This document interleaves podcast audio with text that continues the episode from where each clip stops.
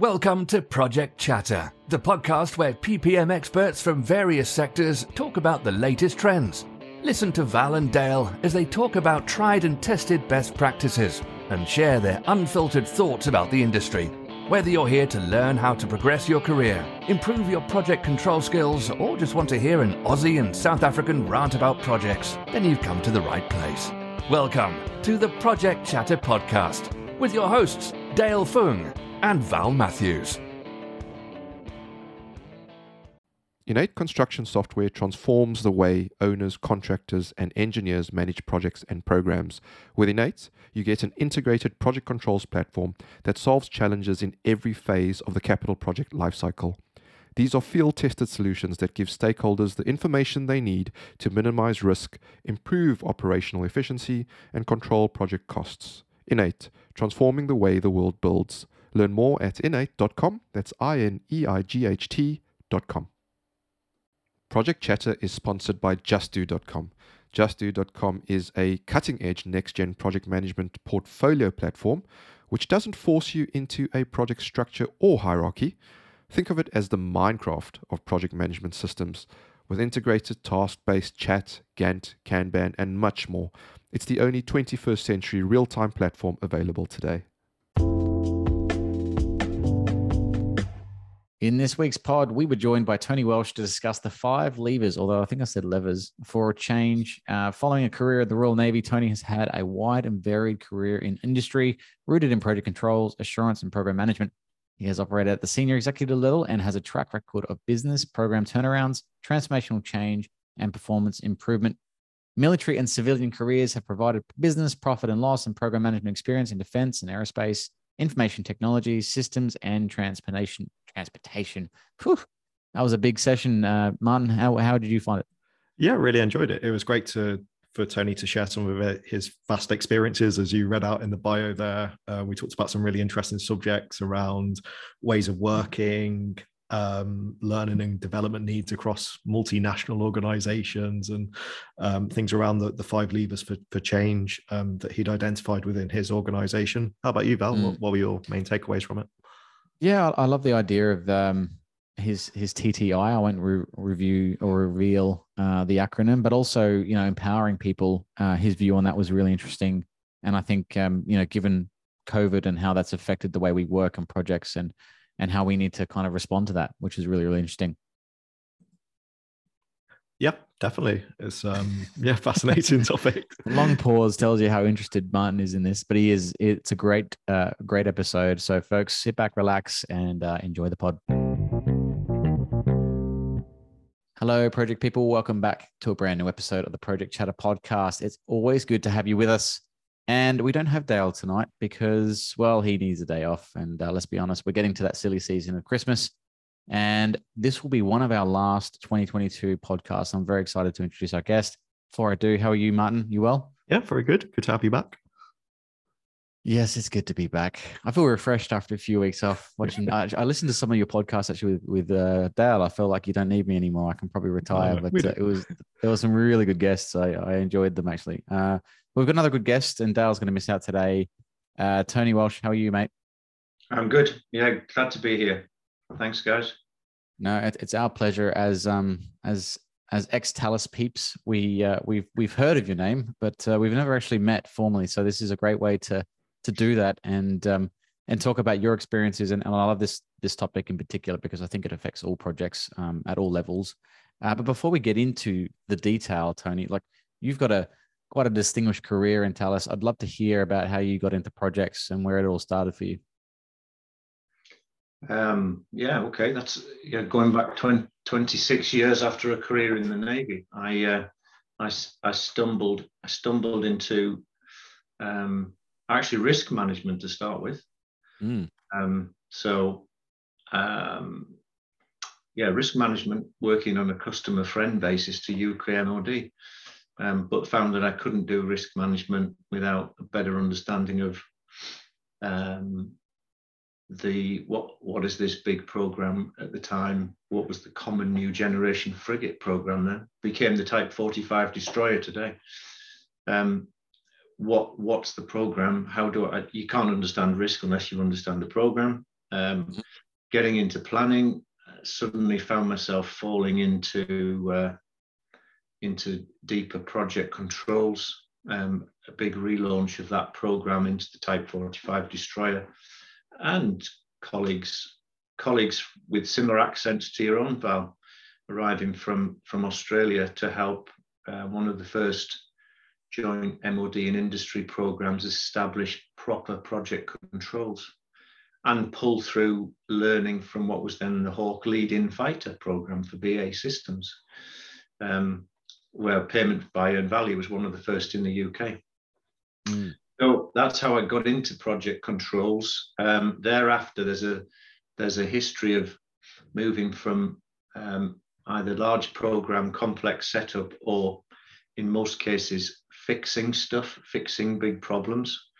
Um, so um, I, I, ended up involved with some some large complex defence aerospace programs with BAE Systems. Then more latterly, um, moved, moved away from defence and aerospace into global ITIS transformation in Fujitsu services for mm-hmm. a couple of years before I joined Thales Transport 2011, which certainly had some challenges. Um, the legacy of which you got involved in as I was leaving transport in the UK um, mm-hmm. uh, with the, the, with the London Underground stuff, the way you were working for Andy Bell and team. Um, so I did a tour of duty with the with the Thales Group in France as VP bids and programs, uh, which was an extremely interesting time, inheriting a, a French team um, and not being a fluent French speaker um, was a good challenge for a few years, but thoroughly enjoyed that.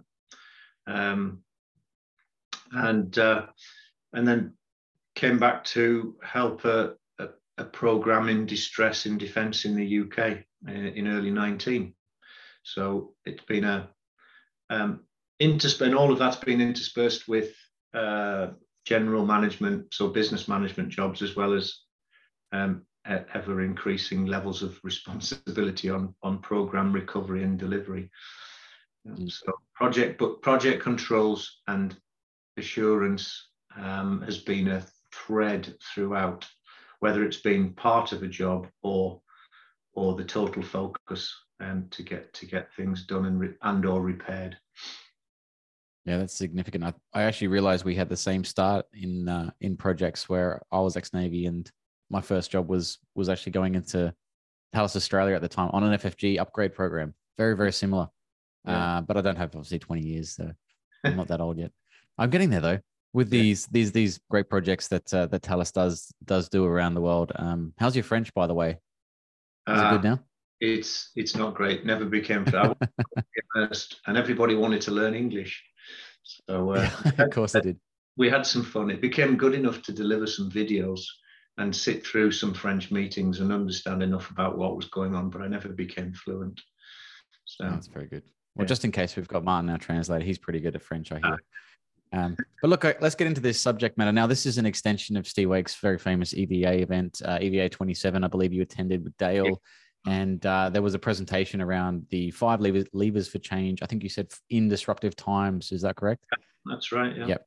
And this was really just an analysis on the PMI uh, survey, or was it the Pulse of Professionals or Pulse in Professionals? Yeah. And uh, and and you took some some insights out of that. Mm.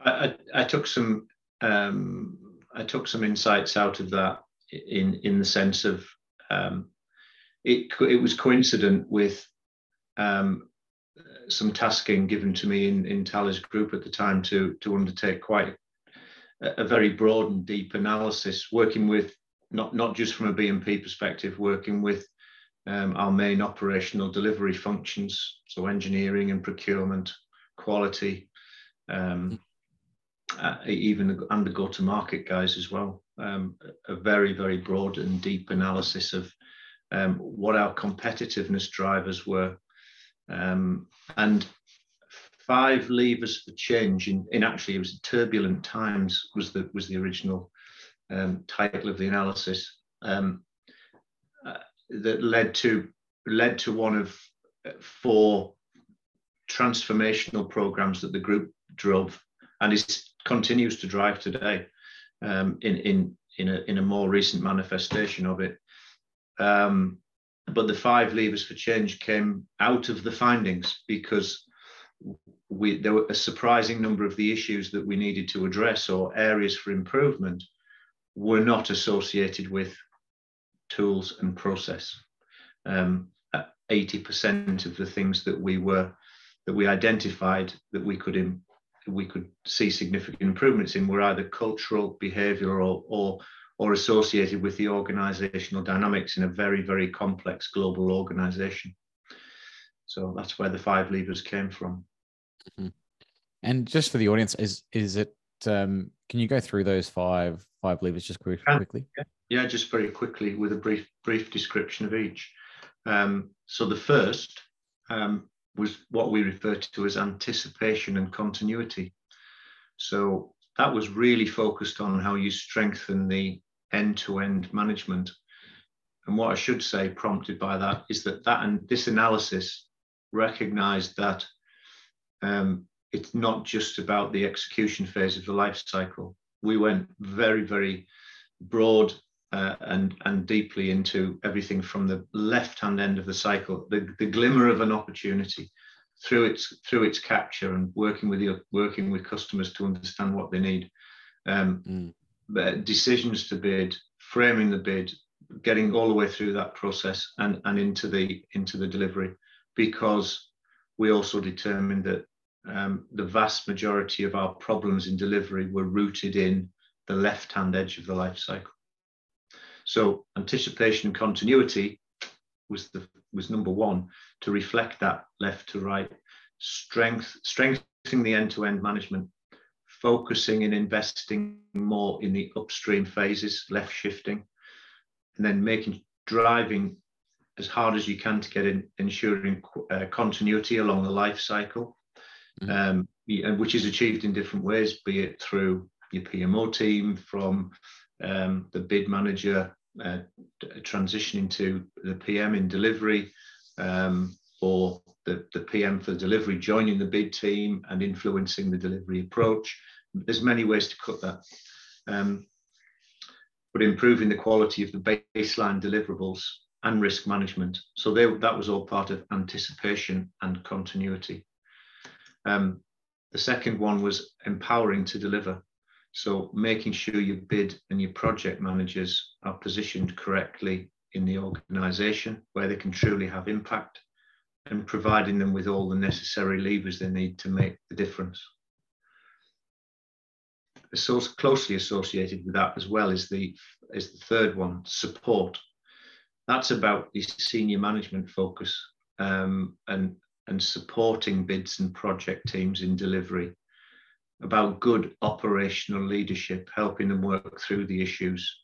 Um, um, and but again, back back to that empowerment, putting them in the right place, giving them the right levers, supporting them through it. You know, challenging the greens and supporting the reds in, in reporting terms, um, rather than just more and more controlling and monitoring. So that was the third one. Fourth one is transversal learning. Um, so develop transversal sharing. And that's difficult in a, in a, in a big global complex organization, always looking for the lessons to be learned from the same or similar projects. Um, and, and it's, in my experience, it's never, never properly achieved by databases of stuff that people need to go and search around in and maintain. Uh, it starts to work if you do something that is you learn lessons and because you do lots of projects of a similar nature, you either put the lessons into process so they become standard or you checklist your way through stuff every time you start a new one. That, that works. But otherwise, you rely on people sharing knowledge, experience, or peer reviewing, um, phase reviews, um, uh, project friends, you know, so people reaching out. You don't just call for peer reviews when there's a problem, you do it as part of your normal business. So that's the fourth one, transversal learning. And the fifth one was attracting and recognizing. Um, attract and recognize the talents you need in the job family.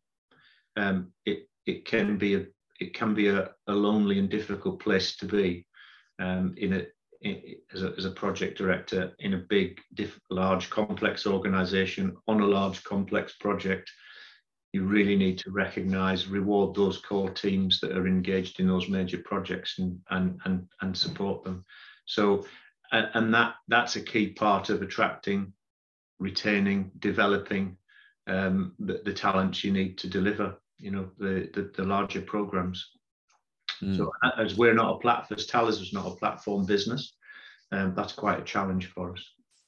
Yeah, so. and, and just just working backwards from there, they're a great list, and uh, thanks for for giving us a bit of a summary. But um, working backwards, attracting and recognizing is probably the biggest challenge given the amount of projects that are on. I know in the UK, you guys are very busy, same as down here in Australia, and uh, there is a massive skills gap, not necessarily even capacity, but yeah. a skills gap across the board.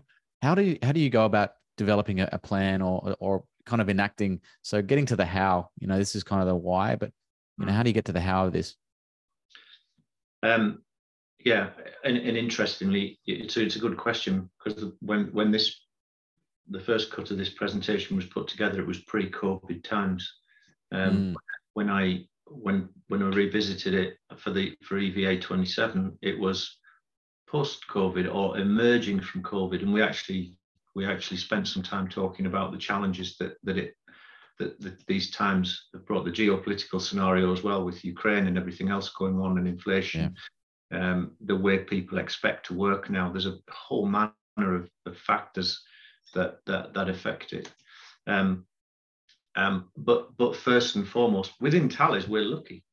Um, we uh, um, we we have a we have a, an internal job market, and and mm-hmm. we keep reminding people of that.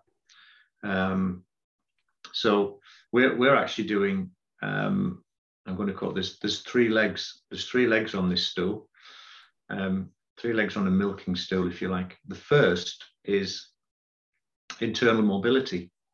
Um, and because of actually one of the benefits of post COVID times is that people are, or the businesses, not just Thales, everybody's more willing to look at different ways of working, hybrid working. So if you take, Thales UK and you look at the spread of the major sites from Crawley in the southeast, Templecombe in the southwest, uh, Bristol, um, Cheadle in the northeast, uh, in, in, near Manchester, um, Glasgow, Belfast. Um, they're, they're, geographically very dispersed. Um, typically, they're specific. You know, the, the business, the, the actual, um, the businesses themselves develop footprints across those sites.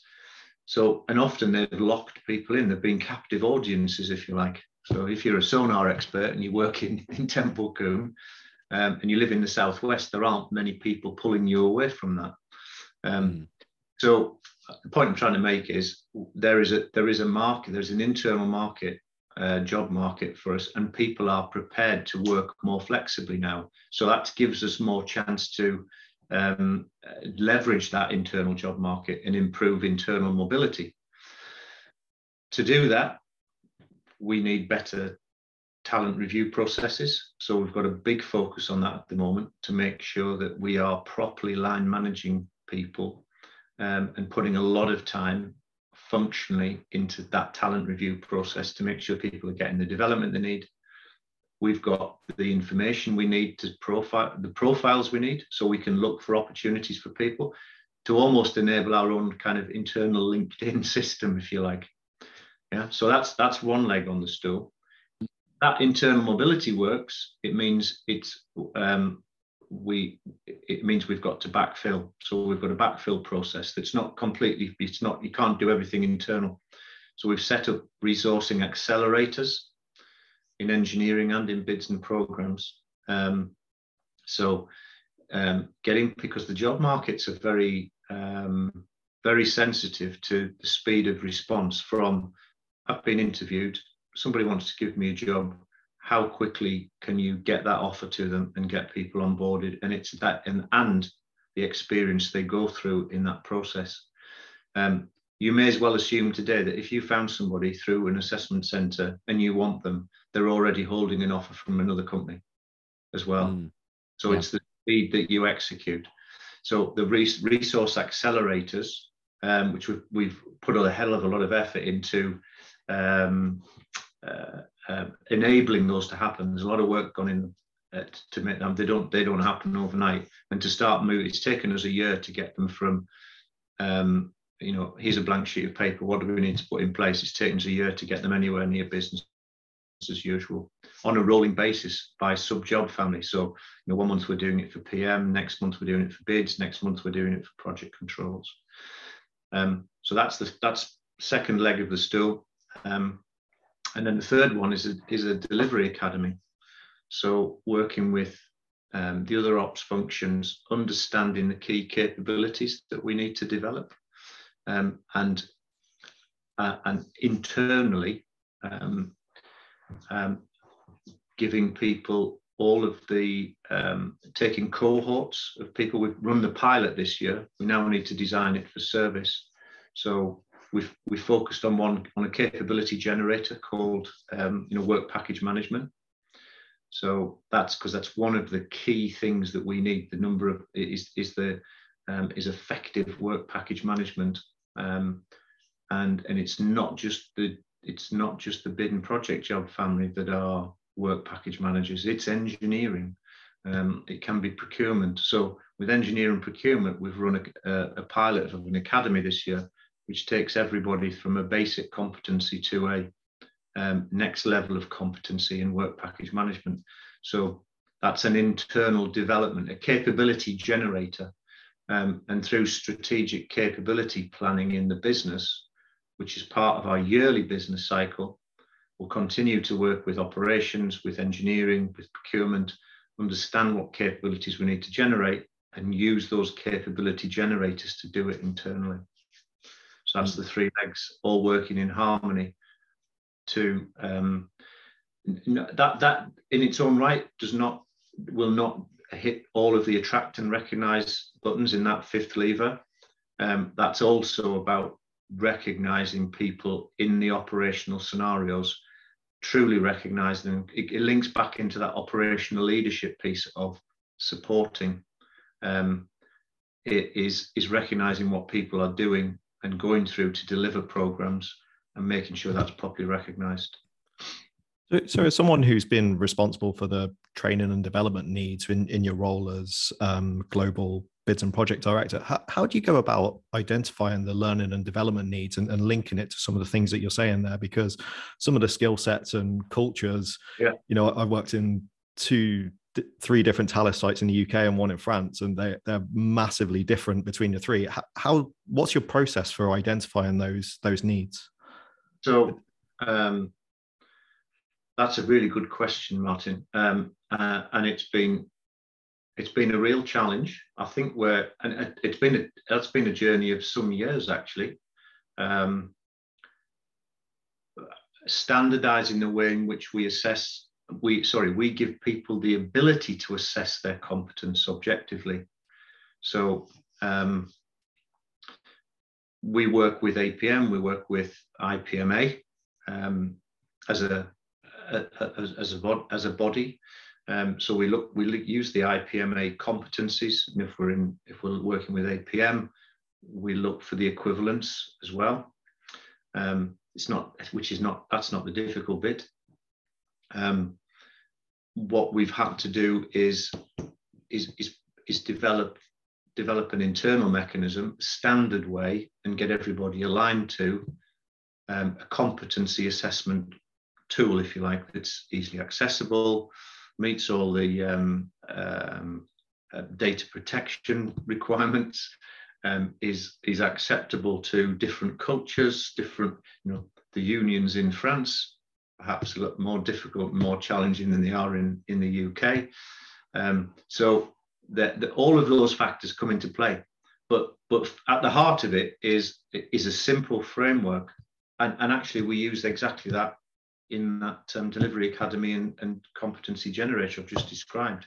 That's the first thing that people entering that academy do is take themselves through an initial assessment of their competencies against an expected level informed by the IPMA um, you know competency framework. So it's not just us making it up. It's it's got in, it's got international credibility. Um, then they get help to assess themselves against that, uh, uh, make sure that to normalize it, if you like, keep keep people grounded and not not panicking, and then understanding the el- the elements, the modules in the program that are going to address that, be it online, be it reflective sessions, working together, uh, on-job training support from their um, their local teams, but it and their learning logs to do that. So this is the benefit of, of somebody being in the academy, is that um, if you just expected everybody to do that as just part of their day job, you know, you, not everybody has that discipline and focus. The CAD, going through the academy over six or seven months gives you that focus. You start, you've got an end point, and there's things to achieve through it. So, but at the heart of it is that initial competency assessment um, and the gaps that need to be filled, and then do it again at the end and do the comparator, and then and make sure that people are getting the right experiences. But uh, so, are you almost looking at how do you assess the results at a global level? Then are you almost taking everyone's? Because I can understand at an individual level. You know, Val and I, I think we've done these these yeah. competency assessments a few times, and we had needs that you know our, our own personal learning and development needs but at a global level is there something that every year that particularly sticks out um, so i'm not sure where we we haven't got the the rollout matured enough to be looking at it um, year on year but as we speak um, from from the work that I described from that original analysis, this transformation work got underway ahead of the pandemic. Um, and there were um, there were there was a number of there was about 30 key actions identified under those five levers for change. Um, Post pandemic, there was real focus given to um, six key areas, um, which we refer to as product and project efficiency essentials, PPE one to six. Now, one of those is um, uh, is really focused on the right team with the right, having the right team with the right competencies. So um, without trying to boil the ocean, um, if you remember the Thales structure in terms of the global business units, the major countries, the business lines within them, the domains in the countries, um, on a on a priority on a risk a risk basis, that product and project efficiency, PPE2, is being rolled out um, and on a quarterly basis, progress being assessed. One of the key actions in it is taking those that competency assessment across key projects, key domains, orchestrated by kind of local reference, if you like. And there is, as we speak, a pooling of that analysis going on to understand where we've got the weaknesses. So if you asked me the same question in a year's time, I'd probably be say, yeah, we've been doing this now for a couple of years and we're starting to get, a, there's a good picture building on the things that we need to focus on. I think it, in some ways, and this sounds a bit cocky, doesn't it? It'll tell us stuff we already know, but you need, you still need that evidence and data to support the discussions. It's the why, why do we need to do this stuff? Um, as opposed to just saying, well, work package management and system engineering right across the life cycle are your Achilles heels. You've got to get them right. Uh, definitely, it's always going to evolve over time, and it's, it's just yeah, like you say, it's, it's good having data to, to back up your assertions. Yeah. Um, a, a couple more for me. Um, so when you were talking about your review of um, competitiveness, were you looking externally as well as internally? Were you looking at what your competitors were doing? You know were they trying to left shift um, bringing um, the project managers into the bid phase? Or is it was it very much self how can we become more competitive as an organization? Um, we didn't we didn't do we didn't look outside specifically on competitiveness concurrent with that analysis um, in fact before it 2016 we started the process um, we started to get involved in external benchmarking, um, a formal process of external benchmarking. Um, and we, um, we actually were working with, at the time, um, four companies Systra, Technip, EDF, and Renault. Um, EDF, because at the time when I went to France, Jean Bernard Levy had left Thales and he was then the CEO of EDF. Um, and and he, he dragged me across in, in, in France in uh, from Carpe Diem to talk to one of his, his team about the things that we were doing. Anyway, short, long story short, is we, we the four companies came together and had an, externally facilitated benchmarking process undertaken where we went to each other's companies. We chose, we agreed on a set of topics that were, were core to the, each company's success, found the common ground, and we went and discussed those topics um, at each other's companies and saw how they did it, visited the companies. It was really, really good process. So one of the things informing that informed our views of, uh, of, of the areas for improvement and really underpinned that. Um, our, our top-down analysis said, well, 80% of your issues are this, and, on, and less than 20% are process and tools um, related. That external benchmarking reaffirmed that, that because the feedback from the other four companies was, wow, Thales, you've got great processes and great tools, yeah. Um, and so it wasn't so much. So it confirmed that as that's not the area we need to focus on for competitiveness. It's it's the it's the people stuff. Um, now those four companies were very very different, very very different. And and project management in Renault compared to what we do is like they're, they're worlds apart because of the approach they take.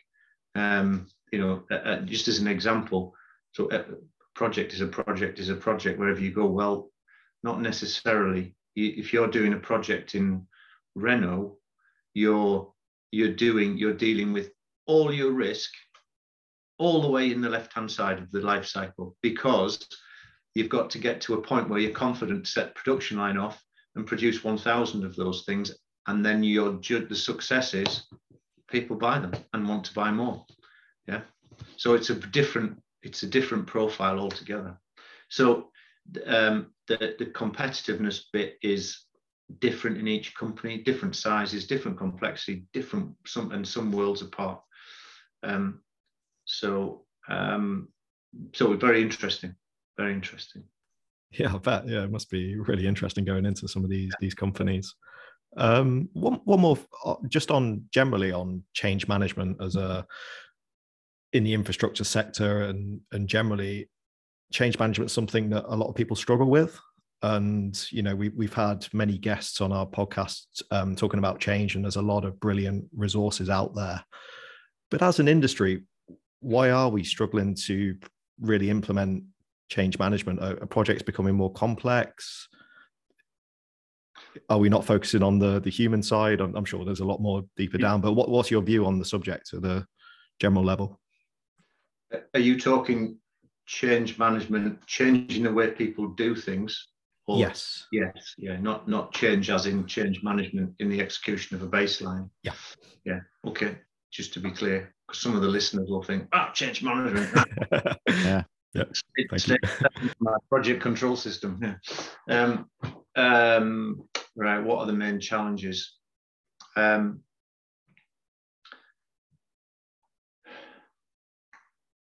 I'm, I'm sitting, I'm pausing to think because that's that's a big that's a big question, um, and, I'm and I'm thinking of the kind of people that will jump onto this and, and think of what, what are the key threads. And I'm really thinking right across the 26 years that I described earlier, what are the common themes um, that, that you find? Because whenever you're recovering a program, if you're digging it, you're digging it out of a problem space back back to being properly under control and delivering. That that is probably the worst scenario you ever have. Yeah, to change. Um, and normally you find teams that are in, uh, you, they've been um, chasing milestones failing, chasing milestones failing, chasing milestones failing, and and and you need to you need to stop. Um, so first and foremost, there's a need to recognise that there is a problem. Um, and, and if you pick up any change book, it'll say, first of all, you've got to have a reason for change and explain why things need to change. Um, it, it, might be there's a crisis. You know, you, you almost need a crisis to make the change. Yeah. If it's not a crisis, it's got to be blooming compelling to get people's attention. And why do we need to do stuff different? Depending on how bad the situation is, um, then they, will listen more quickly than uh, uh, than in other circumstances. Then, then it's then there's very much it's very much down to um, I, I think leadership is the next piece that operational again hands-on operational leadership and and setting the tone about how things need need to be done. Um, you have to you have to model you have to model that change and, and lead by example on what's expected. Um, but um, and I think so. So why why do we struggle um, with that? I, I find a common theme in in in many many program recoveries or where big changes are needed um, you need to you need to realize how much effort goes into making that change from a managerial perspective. And i think we on we honestly we underestimate it sometimes. If you're dealing with the deep seated change you'll end up with a circumstance where you probably end up with 20% of the people doing 80% of the work. Um, because you need to overmanage the situation to get the delivery and to make the change until it becomes sustainable. Um, and that's not an overnight process. So um, I think so. The reason for change, the operational leadership, and then um, really, really appreciating how much effort will go into it to to make that to make to make it stick um, becomes very difficult. Um, it's, it's even more challenging in a company, a large company, any company. Thales is a good example. You, you mentioned earlier. You've worked on four sites in the UK and one in France. Very, very different cultures on the sites. Because they do different things, different cultures evolve. Um, and, and therefore, you need to be quite specific. You, you might have a, a generic change that you want each site to adopt, but make sure you really truly engage with the people, explain why and what their specific needs are in making that change. Yeah. Um, hmm. The best example I have, and I think back across the 26 years, was that um, when I was working at Fujitsu. Um, uh, I probably can't say which program it was on, but it was it was a private. It was in the private sector, um, and I joined a program well well into its delivery. Um, but there was still the original timeline of delivery to deliver, if that makes sense, when I joined. Um, and I was think I think I was the seventh project director at the time. Um, and the single biggest failing was um, it was it was a transformation program. It was a desktop transformation, and what hadn't happened was the user engagement. The um, so Fujitsu were delivering a change into the, this organization the organization, the customer part of the organization, had insisted on keeping the business engagement task. And it was a global change that had to happen. And the end users were just insufficiently engaged on the why and what they needed. Um, and you were trying to make such an ex- such a massive change to the way they operated um, without that engagement, you, it, it, was impossible.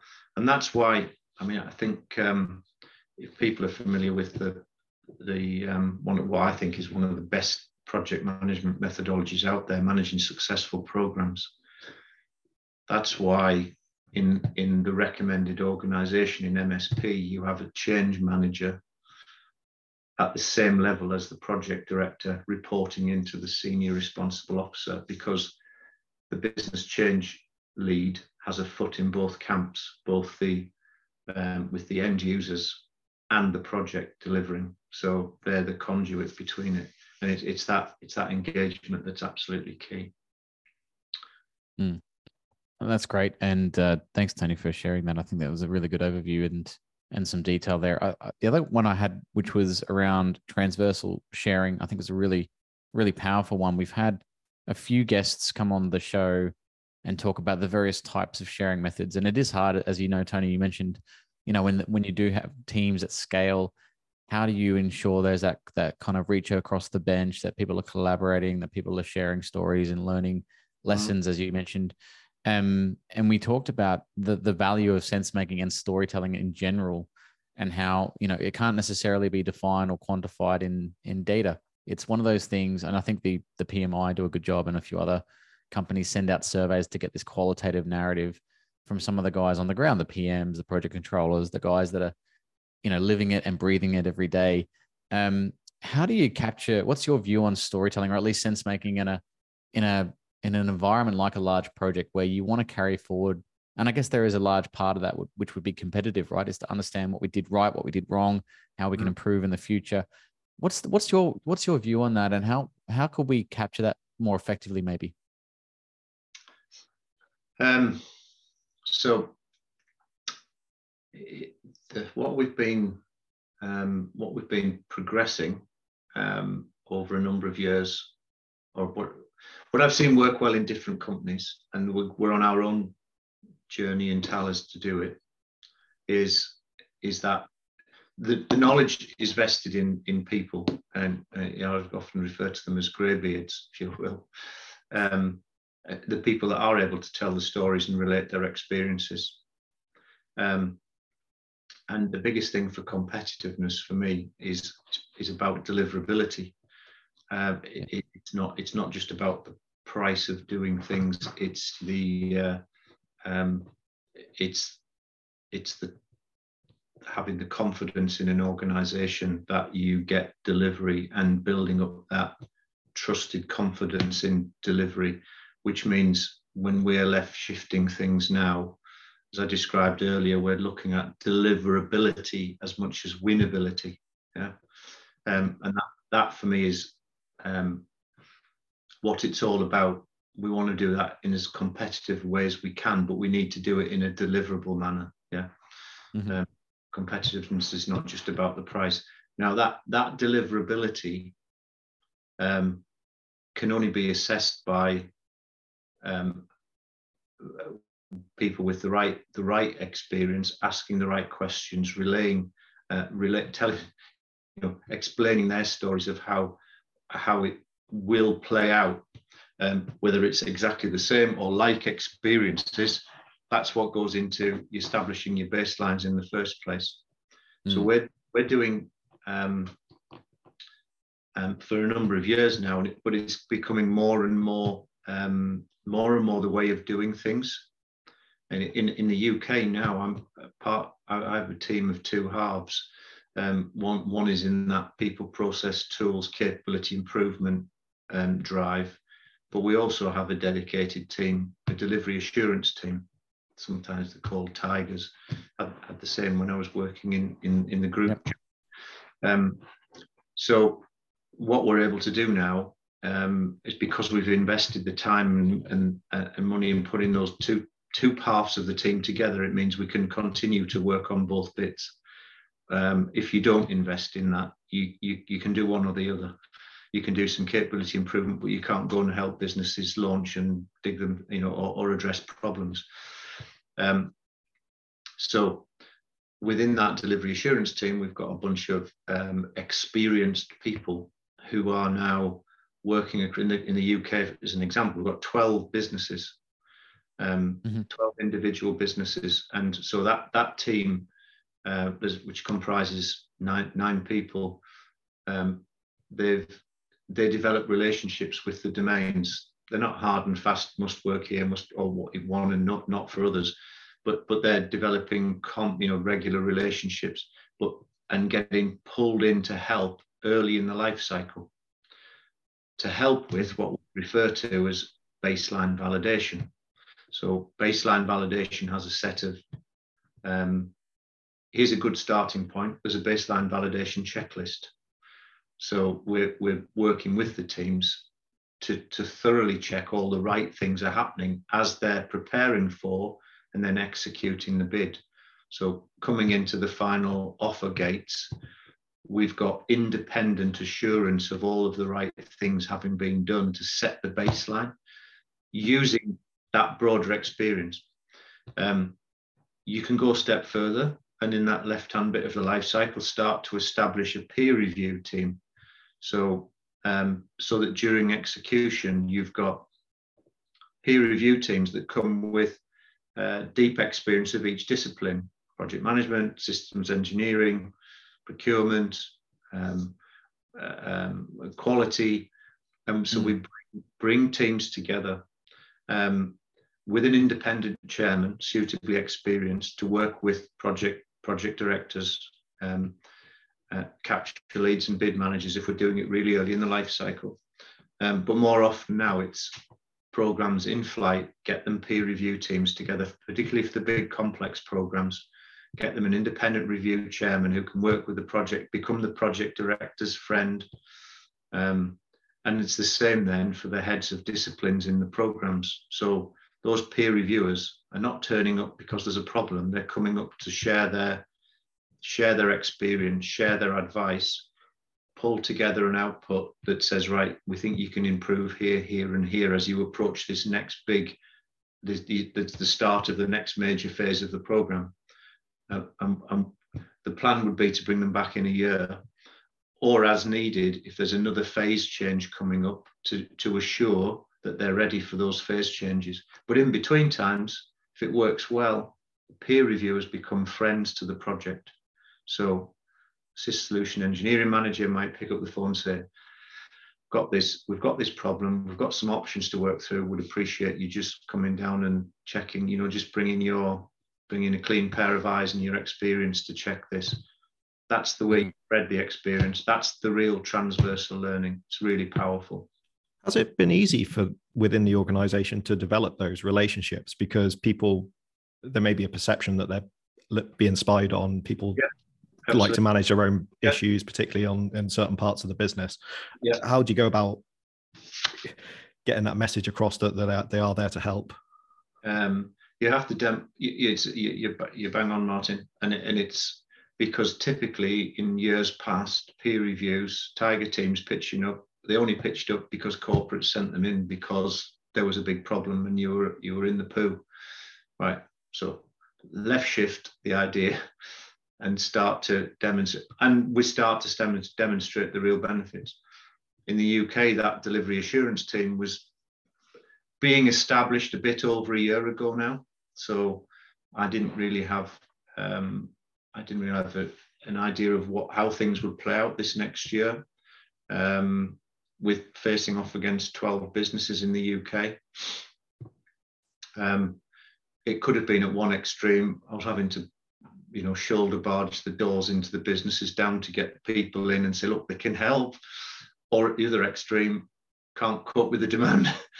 and actually it's come up it's come out nearer the, the nearer to the the, the latter um, where the team have been been really busy um, made and made a big difference on a lot of the work the the baseline work and bidding work we've been doing this year on some big stuff so it's protecting the future mm. um, and uh, other other businesses do the same the other system, other businesses like like Thales have similar processes um, and uh, what I've just described was very much the way that you know people in BAE Systems will recognise a lot of what I've just said. Phase reviews, um, having a phase review chairman, set of phase reviewers, exactly the same process. Um, mm. It's life cycle management and the best use of peers and experience to give bids and programs best chance of success. So it's not something we've just made up. It's bringing learning from from other companies and and and over years of experience. Yeah, that's awesome. I think if you just if you talk about these levers, just number four and five, if you could just achieve those two, I think you you'd break the bank in terms of transformational value across oh, the business. Um, and yeah, I think what we're um, saying with yeah with these five levers we're saying they're they're almost um, continual. It's almost like a part of a continuous improvement type model where you, probably will never get to a point where it, it's static. It's always going to be live. It's all going to need a feedback model. It's going to need improvement. It's going to need challenging and the and um, and pushing and, and all that kind of jazz. So there's a lot of energy invested and effort that goes into these types of these these initiatives, if you like. Um, I wanted to get into because uh, I know we'll run out of time otherwise. Because me and Martin can go on for hours, Tony. I don't know about yourself, but I wanted to get into supporting teams. I think you talked about something called operational leadership. Uh, one, what is operational leadership from your perspective? Um, and then, and then, how how exactly do you see supporting teams? Because I think one of the challenges on on particular uh, specific projects, big projects, is a line of fire. So you find that um, you know we have this kind of monthly, month in, month out, uh, two week cycle of updating, two weeks of reviewing and getting smashed, and then back into the system. And what I've what I've observed across various companies, particularly ones where there's a lot of pressure, so the, the big projects, is that uh, the project manager is is kind of hung out to dry a lot of the time. And and arguably there is some some of that that is is real. It should be. They're accountable, responsible for a lot of the work and delivery. Um, but I, I, you know, from a from a flipping that switch to supporting, how are we actually supporting these leaders um, and, and enabling them to be better at or more proficient at their role? Um, so what what do I mean by by support? Um, I could I'd expand the title. I said the environment you need to create is challenging but supportive. Yeah. Mm. Um, and that's really key. It needs to be challenging and but realistic and supportive. Um, operational leadership, the term I is a, is a term I I use. Um, because what operational leadership is not is um, is controlling and just just controlling and monitoring. In you could describe as that line of fire. So mm. you, cannot just rely on the monthly drumbeat and business rhythm of of um, uh, your your business cycle of your your, your project control cycles of the costs coming in, the analysis happening, and the project management review taking place, and the PM getting the bollocking and sent away, and right, you know, see you again next month. Mm. If there are problems, that is not going to solve it, um, because it just it it um it, it just wears people down, and then you're back into attract and recognize problems because who wants to work in that environment? Yeah. Yeah. Um, so the the the challenging supportive bit is recognizing that you not, no problem no rarely do projects go smoothly all of the time. They all have their however well they're planned, long executed, they'll all have the you know typical project problems in delivery. Um, and it, and it can be a bit of a lonely place if you're if you don't feel albeit challenged but fully supported and in the right position in the organization, empowered to deliver it, um, and given the things you need to to to do it. That operational leadership for me is um, uh, is is about leaders um, getting alongside the teams, understanding really understanding the issues, and giving them the things they need to solve the problems. Now that could be um, a bit of a, bit of advice and counselling. Um, it, it, could be sharing some experience. It could be sitting down next to people at a desk, showing them based on your experience, or getting them around a whiteboard. It definitely means a lot of listening. Yeah, mm. Um, mm. a lot more listening than direction. Um, there are there's five there's five things. Sorry, it's always it's not always five. I promise but there's there's five things that drive my um, my kind of my my, my um, if I have a guiding mind, it's got five things in it. And the first one is about simplification. What is it we're trying to achieve? And whether that's at a total program level or in a work package areas, are we clear what we're trying to achieve here? Simplify it, make sure it's understood. Align people to it and, and help to get that alignment. So um, the individual, their, their teams, they're aligned to it. And if there's problems in getting that, then that, to that position, needs to be addressed. Um, people always right? So look after the people. It's the people that are going to that need the help. It's them that's doing the delivery. Look after them. Um, be flexible because stuff's going to change daily weekly monthly. Stuff will change.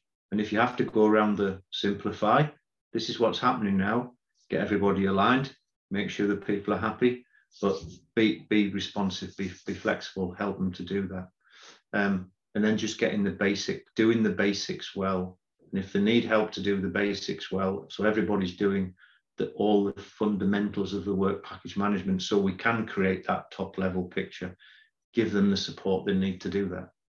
Um, mm. More monitoring and control ain't going to solve the problems. So this, for me, that operational leadership, um, and and being an ex-military man, you probably remember Adair's model of task, team, and individual those five things I've just described in my guiding mind are very much aligned to the task, the team, and the individual, Adair's model. Um, and that, that for me is what the operational leadership is, particularly when programs are in difficulty. That's where most of your energy goes, umbrellaing and protecting the team and driving those things. Um, and, and it won't happen overnight, but that's the way you start to get the delivery. That's why and then and you need other leaders around you that are helping. On a big program you need other leaders around that are doing the same thing. And all those leaders need to understand that it's the end of the day they'll get to their inboxes because most of the day is spent with the people doing that stuff. Yeah. No that's just great. I, I think we called the you know that, that umbrella um, term is, is really good to explain to listeners because i think sometimes we share a lot with our teams and whilst that seems to be a good idea. I've seen it actually be affect teams in a negative way because uh, not everyone can manage that pressure, and that that that is actually an acquired skill as well. Yeah. We used to call it the the weatherman. So if you can manage the weather, uh, yeah. looking down at your team uh, yeah. in a, in a sense that you're you're protecting them from the storm as such, and and that pressure can also be really valuable. But but again, you know, I think with remote working as well, you know, if we if we apply the kind of post COVID scenario to it, yeah how's that changed uh, and from your perspective? Um, well when i went into covid um, i was a year into helping a very important and very difficult program recover and get on with what was an important delivery for the uk um, we were a year into uh, recovery and before we all we had 250 people working on the project then at, at the time, all co-located in one place where you could wrap your arms around everybody every day if needed. But we could literally ring a bell at the end of the at the end of the office and get everybody down for a team chat, you know, um, to suddenly then work. Uh, about two thirds of the people ended up having to work remotely then.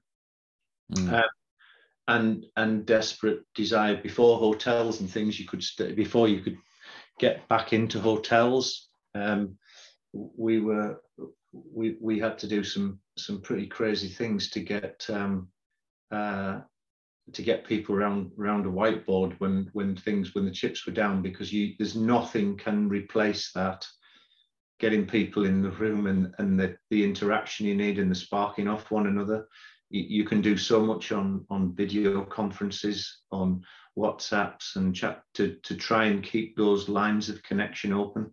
But there's nothing else like getting rid of all of those different lines of comms and just having face to face time um, when when there's difficult scenarios um, to work through and to get true alignment. So back to those five guys, you you to get people really engaged, to understand what the chart, the chart to simplify. Do we all understand? To get the alignment, to make sure you can look after people. That that um, in this hybrid working, um, in fact, on that very program, it was possible to do an apples and apples comparison of some stuff we did before COVID and some stuff we did during COVID, and we were, um, and in some in some instances we were forty percent inefficient. And it was measurable. In wow. uh, doing the same task took um, 40%. Um, 10, it was 10 weeks versus six weeks, if you like, um, uh, because of the lines of communication just weren't there over the shoulder tap martin it's your turn now can you do this val can you approve that um, mm. Then then you it, however hard we tried to exploit the technology the comms you know, so and i think it was probably worse than 40% because um, we were having to work pretty much every weekend as well to to make up the difference um, that, wow. that that didn't show itself necessarily in the figures and in, uh, in that scenario, how did you manage that second lever on empowering to deliver to to the teams? Um, eh, so um, we we kind of split, we divided and conquered.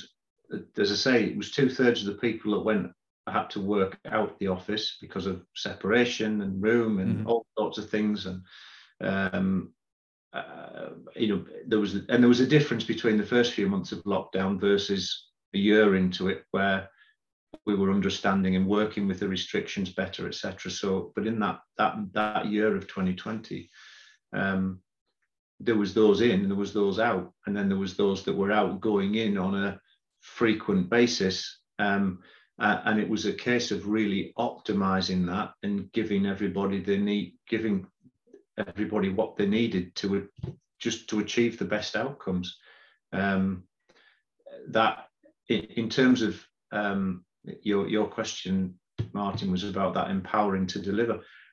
Um, I think it wasn't. I don't think COVID necessarily affected the empowerment so much. Um, that that organizational where do you sit are you in the right place in the organization have you got the visibility do you need uh, are people hearing you? Maybe communications, you know, communications and the whatever levers people needed to just to be able to do their job. And, and we did some exceptional things um, in that period of time. Um, so it, it was possible. It was just different. It was different. We had to do things differently. Did it um, almost require more leadership in a way than it than it would when you're all sat in, in the office together. Comms, yeah, absolutely. You know, as we left the office on the 18th of March 2020, we we just literally that morning said, right, we we're going to need a an 11 o'clock daily call, right? Everybody's every every one of you lot is on the phone at eight o'clock. It's, it's at 11 o'clock for that one hour. So, and it was just a case of it was a it was just discipline and drumbeat and um, and we were we were one part of the a bigger enterprise then as well. So it was 11 o'clock internally. It was five o'clock every day um, with with the enterprise to, to maintain alignment. And it actually remains probably the most aligned enterprise in project delivery that I know of today because the program's still going. It's got a next. It's it's in its it's approaching its final stages, but it's um it it it is the I've ne- it's the most aligned I've seen an enterprise from end customer through all of the industry partners. If somebody moves or has to make a decision in one place, everybody's immediately aware of the ram, the knock-on effects and ramifications on the others. So, um, yeah, out of what was a very difficult situation a few years ago, it's probably an exemplar in the way of working in many respects. Mm. Hmm. It brings me, I mean, into the detail, and I think Martin touched on it. But this, I think, this is probably the hardest part is about, uh, from my experience, is is empowering people, because it's not necessarily something you can do at, to a group. You you can you could you could Tony Robbins them, you could motivate them, but motivation is temporary, and so empowerment is different. Yeah, it's a choice, and uh, you know, it's the you know what do you do to get out of bed in the morning? You know, what sparks that that internal fire? Because I think yeah. if we try too hard, it sometimes comes off as disingenuous or inauthentic or pushy. Um, it, it's very easy to go over or overstretch uh, or overreach, perhaps, uh, when you talk about empowerment. And um, people want to feel that they have choice in these discussions when they talk about empowerment yeah. and inclusivity and entitlement and all these things where do you start with this? Because it's uh it's a tricky road, right, Tony? Um, it, it does, uh, but I'm I'm in a little bit of danger of repeating myself. Um, and, and back to the point I made about you being an ex-military person, task task team and individual. Um, um, people don't work for organizations, they work for people. Yeah. Um, and then it's always back to that operational leadership um, and and creating the environment. Um, yeah, empowering people to deliver. Um, why do people get out of bed every morning and go to that project, which is really difficult and really challenging? Because they want to succeed and, and they want to succeed and make their contribution because of the leadership, the team leaders they're working under, and the, the, the overall project leadership they're working for. It's about the environment you create, um, and and it's an, an esprit de corps. Um, so, mm. if you can create that real esprit de corps with good operational management, uh, however, and, and in the face of adversity, teams teams do remarkable things. Um, and and start to adopt the attitude you know what? We're going to do this despite x y and z. We're going to do this. Um, yeah. that, that's the attitude you're always trying to create but it is because people work for people and they want to do it not because they're being ordered to do it. They want to do it for the people they work for. Yeah i agree with your point around uh, people work for people not necessarily companies. And um, whilst companies are important from a I yeah. guess that goes back to point four or five around attractiveness and and retaining uh, interesting people. If you've got interesting projects, which you know your group definitely does, then yeah. you, you, do naturally attract um, yeah. a good caliber of people. Mm. But the challenge, I think, there's probably another level down, and I'm picking on this Tony because it's it's a really hard one. I guess for a lot of people, we get a lot of feedback uh, out there in the field, and you know, making people feel stronger, making making people feel like they have the choice to lead and and mm. um, uh, have the permission, perhaps even to do that. Um, what else? What what could we say? What advice would you give to someone out there, Tony, that perhaps works at a company, doesn't feel empowered, uh, has listened to these five levers and gone, well, this is really interesting stuff. How do I be part of the movement? How do I make this happen? It's it's don't don't fear um, don't fear making mistakes. Um, you, you have to try. Um, and I think if, if people if, if people aren't afraid, they aren't afraid to fail, they will learn. And if and if you're not working in an organization that is accepting of that, move on. Mm. Seriously. Um, um, you know, if you if, if you're really frustrated with something, uh, and that could be some that could be a key issue that does is frustrating somebody because there isn't an environment in which they can learn um, because they, they don't feel that they're able to to do things and fail and learn and, and then not make the same mistakes again. And and that's the biggest form of empowerment i think you can give anybody is creating an environment where they feel that they can do try. It's not a problem if you fail. Um, if you can't create that environment, then you, you won't truly empower people. And if you're on the receiving end of that, um, and you and you can't make the change, then you need to you need to look for different parts of the organization to work for, or even different organizations. Do you, do you ever get any statistics in your job about attrition and reasons for it, and, and linking it to those those levers? Yeah. Is yeah. that I'm guessing that must be quite a difficult conversation if if you are seeing that whilst you know all those endeavors going into to really changing and, and transforming the capability of the organization. There's a lot there's a lot of statistics flying around at the minute because of the that the the external environments um, so you, you see a lot the, the hr guys are sharing a lot of really interesting stuff with us. Um, the one that really sticks with me is um, and it it's very pertinent to the younger the younger generations the, the sort of the, the demographics of 25 to 35 is that they're um, it's money isn't the main motivation.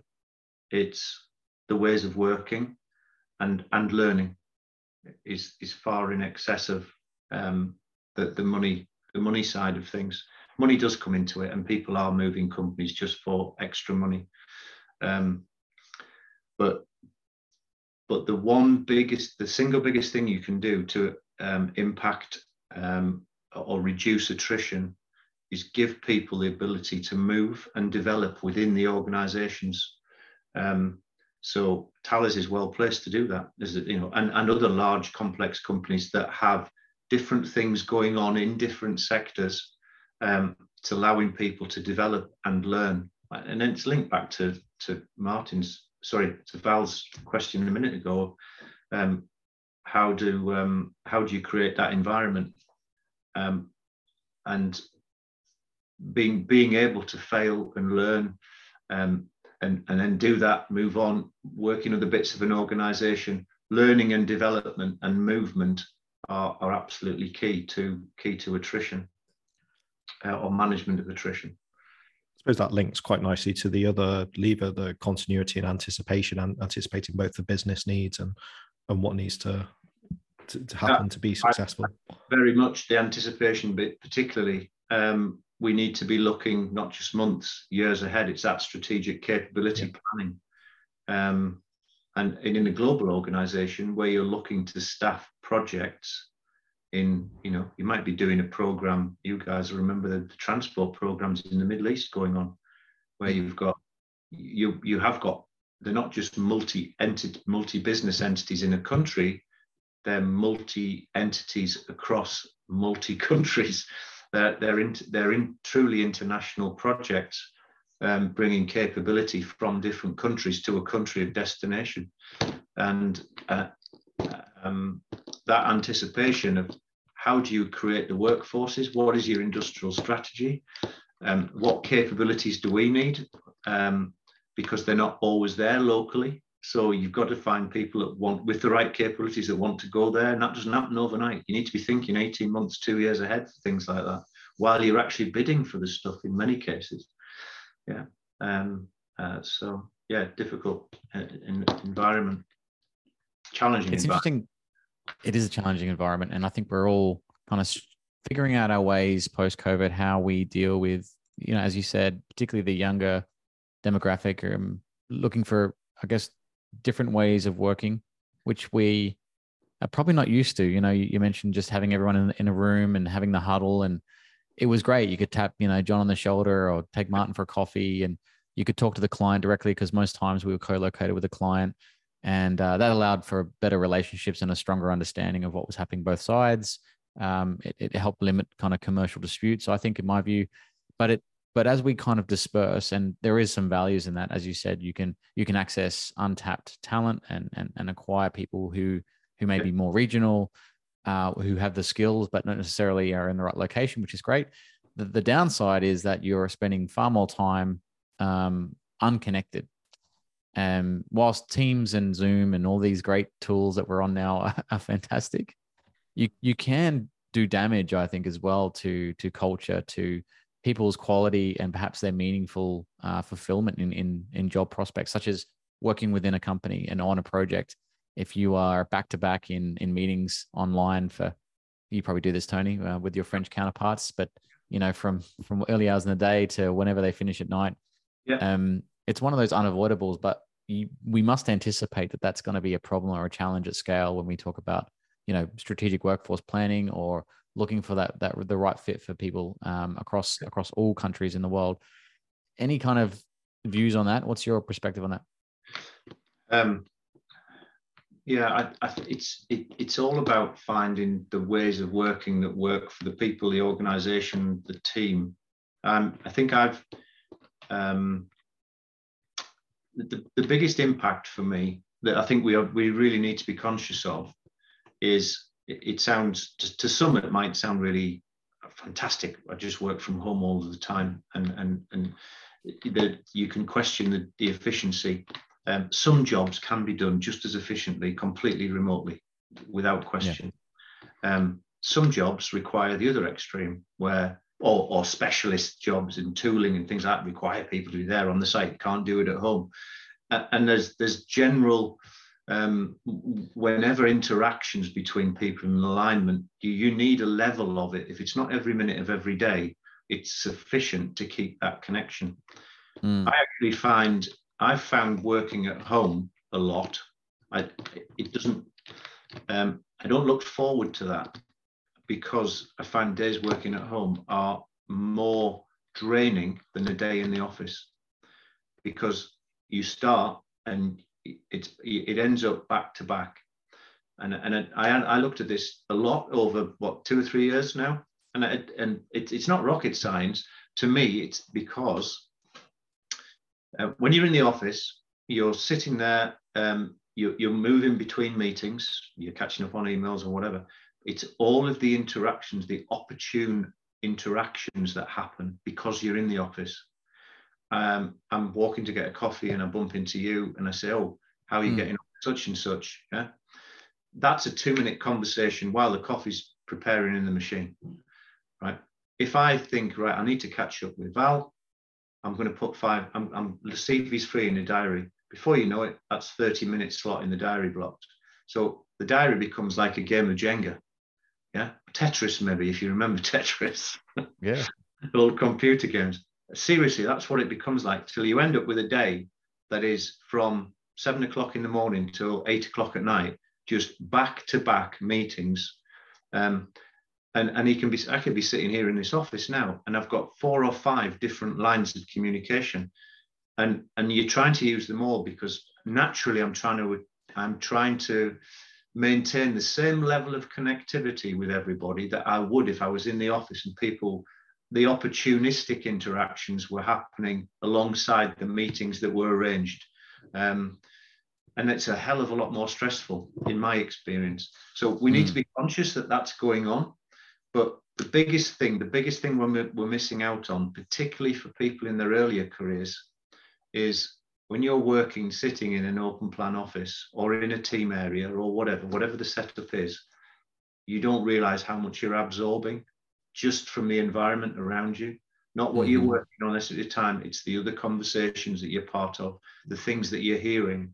You learn an awful lot just through absorbing the way of doing things and people exchanging the experiences around you. And that, that's the, I think that's one of the biggest dangers. Uh, and because that's very confidence building stuff. Um, and with so much remote working, um, I, I, think that's a skill um, or an environment that people will miss out on. Exactly. Well, we did talk about it. You know, if you, the art of communication can't necessarily be taught online. I mean, I, I talk about that whole reading a room type thing. I mean, probably one on one, it works.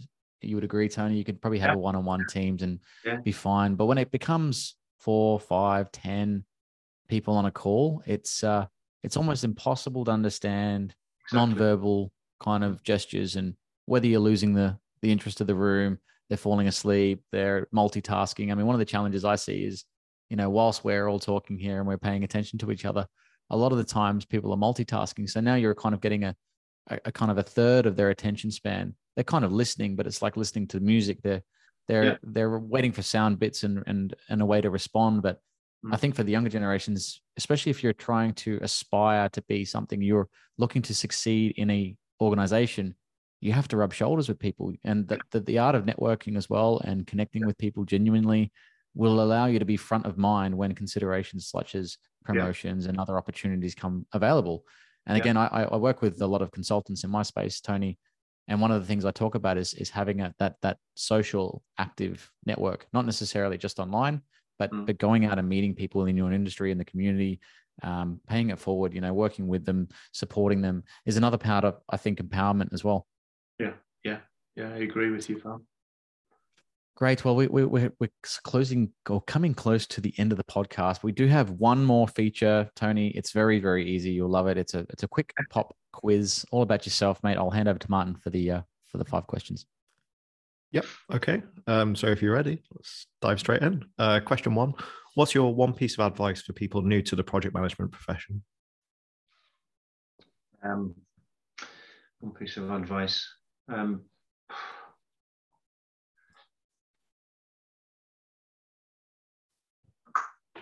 Gosh, that's a hard question. And it's supposed to be a quick pop quiz. um, one bit of advice um, uh, learn something every day. Thanks. Uh, secondly, what's the biggest misconception about project management?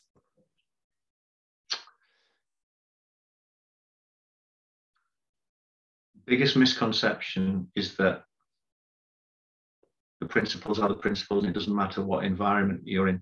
Um, I, I, I, learned that through my own experience. Um, certain domains require domain domain knowledge to be a successful PM. Definitely. Mm. Uh, number three: Are good leaders born or made? I think there are natural leaders. It comes to some more naturally than others. Um, but I think there's more in in the making of them than just through um, just through just through natural birth. Great. Uh, number four, what would be your book recommendation to our listeners?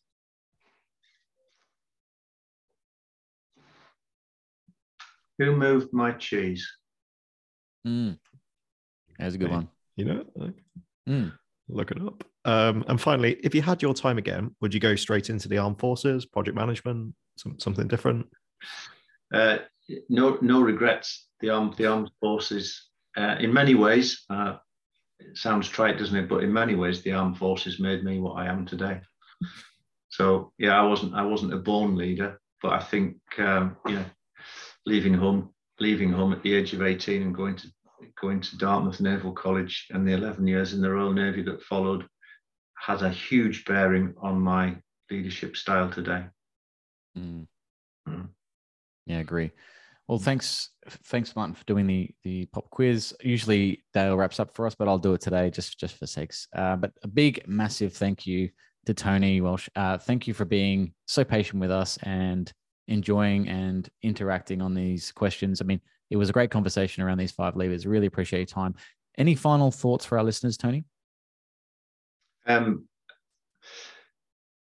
I think um, be brave, be courageous. Um, as, a, as a, when you're working in the project world, whether you're bidding, whether you're in project delivery, um, do the basics right. And if you see the organization around you not doing the right thing, don't be afraid to be courageous. You'll be surprised at the impact you'll have on others around you. Yeah, brilliant. Martin, final thoughts? Uh, nothing to add. No, thanks for sharing your your knowledge, insights, and experience. Been been really good. Thanks a lot. Good. Well, I've, I've enjoyed it. So, um, and uh, for all the people that, that that I know out there that that pick up this and listening, wish you all a Merry Christmas and best wishes for the new year. Good point. Yeah, we're getting close, aren't we? Uh, yeah. I've got to get myself organized. Some more Christmas shopping to do. but, folks, that's all time we have for. Uh, if you like what you heard, you can pay it forward by sharing a link to this episode and get it out there for Tony on your favorite social media. A massive thank you again to Tony. And thank you all for listening. Till next time, we say stay safe, be disruptive, and have fun doing it. From myself and Martin, it's bye for now. Project Chatter supports and is a member of Zero Construct. Zero Construct is a new working group that wants to lower carbon construction. Not everyone will be aware, but construction contributes to around 12 to 15% of total carbon emissions. This is a staggering amount, and we need to reduce it. We are a growing community of people that want to help make this change. Everyone is welcome, whether you're an engineer, contractor, or consultant. You just need to want to make a difference. Our aim is to grow a network of experts so we can all learn from each other and make a positive impact in the places where we work.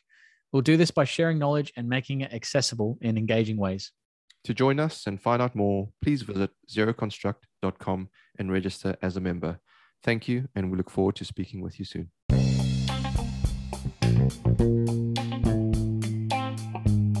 For more information, blogs, or to support our charities, visit projectchatterpodcast.com and if you would like to sponsor the podcast, get in touch via our website. You can also leave us a voice message via our anchor page and let us know if there's something or someone specific that you would like on the podcast.